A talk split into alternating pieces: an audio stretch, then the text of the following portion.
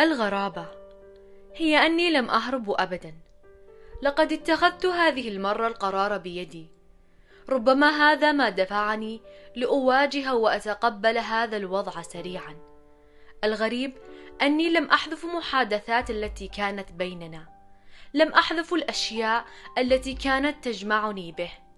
ربما ضخامة حجم الصدمة التي تلقيتها كان أشبه بالصعقة الكهربائية التي تشبع متلقيها بالنشاط والطاقة وهذا أقرب تشبيها لحالتي فالصدمة كانت أقوى من أن تصيبني بالضعف إلا وقت قليل. لقد أشبعتني بالطاقة وأخرجت مني أنثى أكثر صلابة وقسوة. حقا أشعر بالاستغراب لم لا أسامحه هذه المرة؟ فهي ليست المرة الأولى. لم لا أشعر بأنه يستحق فرصة ثانية. يتكرر الرفض بداخلي كما كنت أرى دائما أنه لا يستحق. لم أبكي عليه كثيرا ولم أعتذر إليه هذه المرة. راقبته بصورة مميتة. كنت أراقب أدق تفاصيله. لا أدري ما نوع الشعور الذي كان ينتابني عند فعل هذا وما هو الغرض من مراقبتي له بهذه الطريقة. أهو حب كان؟ أم لا زلت أحبه؟ أم أني أراقبه لأكرهه أكثر؟ أم أني أريد أن أعتاد غيابه؟ كي لا يمثل وجوده فارقا بالنسبة إلي. علمني أن الحب لا يأتي دفعة واحدة وإنما بكل شيء ولكل شيء وأن للحب عنصرية عمياء. فيه العواطف لا توهب إلا لمن تحب. فالحواس لا تقبل طرف ثاني. إن خرجت من القلب لا بد لها أن تسكن في قلب آخر. علمني ونسي نفسه بأن للمشاعر احترام. لكل إحساس يطرأ على الإنسان لديه طقوسه الخاصة. يجب أن تحترم. فالاحترام رداء الحب والوفاء قلعته والاهتمام زاده والشك عدوه اللدود. قال أن الأشياء في الحب تأتي حدف أنفها دون أن تطلب فالشعور لا يطلب إما أن يأتي بإرادته أو لا يأتي. الأقوال في الحب تتناقض فكم من أنا بخير يقصد بها أنا لست بخير وكم من أنا بخير يقصد بها افتقدتك وكيف حالك يقصد بها اعتني بنفسك وكم من وداعا يقصد بها أرجوك أن تبقى. ففي الحب الأفعال هي من تقود المشاعر. كثير من محادثات أفصحت عما يجب في صدورنا فحذفت بعد أن كتبت وقبل أن ترسل خشية أن تشوه بسوء الفهم وقلة التعبير. تصرفاتنا الفعلية هي التي تردنا على أعقابنا. وننسى كأن حرفا لم ينطق تلك القرارات الصادمة والمصيرية التي قررناها.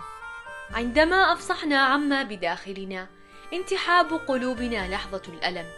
سرعان ما نكتشف أنها كلمات اندثرت دون وعي منا.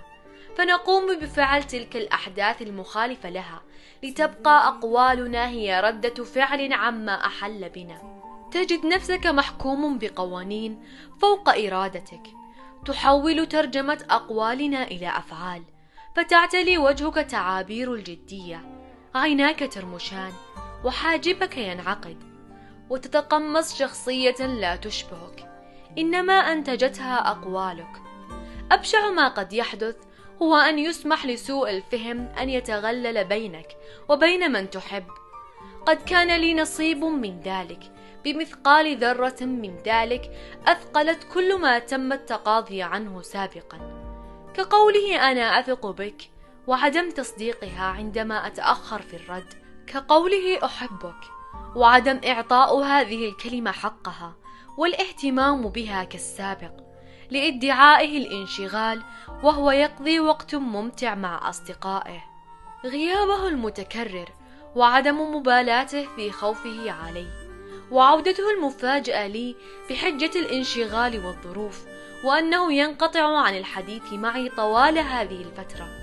خوفا علي وخوفا من أن يلفظ كلمات تجرح مشاعري. كم هو أحمق؟ إن اعتقد أني أصدق هذه التفاهات. أيهما أقل جرحا؟ أن يخبرني أو أن يختفي كالدخان تراكم أخطائه الصغيرة حتى أوقعتني في فوهة الفراق. كم ذلك القدر الذي تحملته حتى طلب مني الابتعاد؟ أتساءل عن ذلك الذنب الذي اقترفته حتى كانت عواقبه الفراق. هذه المرة لا يحق لي أن أسأله ولا يحق له التبرير أو الدفاع عن نفسه. لا يليق بي شيء هذه المرة سوى الابتعاد. قابضة على قلبي بيدي كلما اشتقت إليه. الابتعاد باكية حتى يغتسل قلبي منه محتفظة بما تبقى من ماء وجهي. آخذ معي كل جميل قدمته لأفتخر بنفسي وكل شيء قدمه لي لأنساه وكل جميل أتى به إلي لأذكره بالخير أمام نفسي والناس.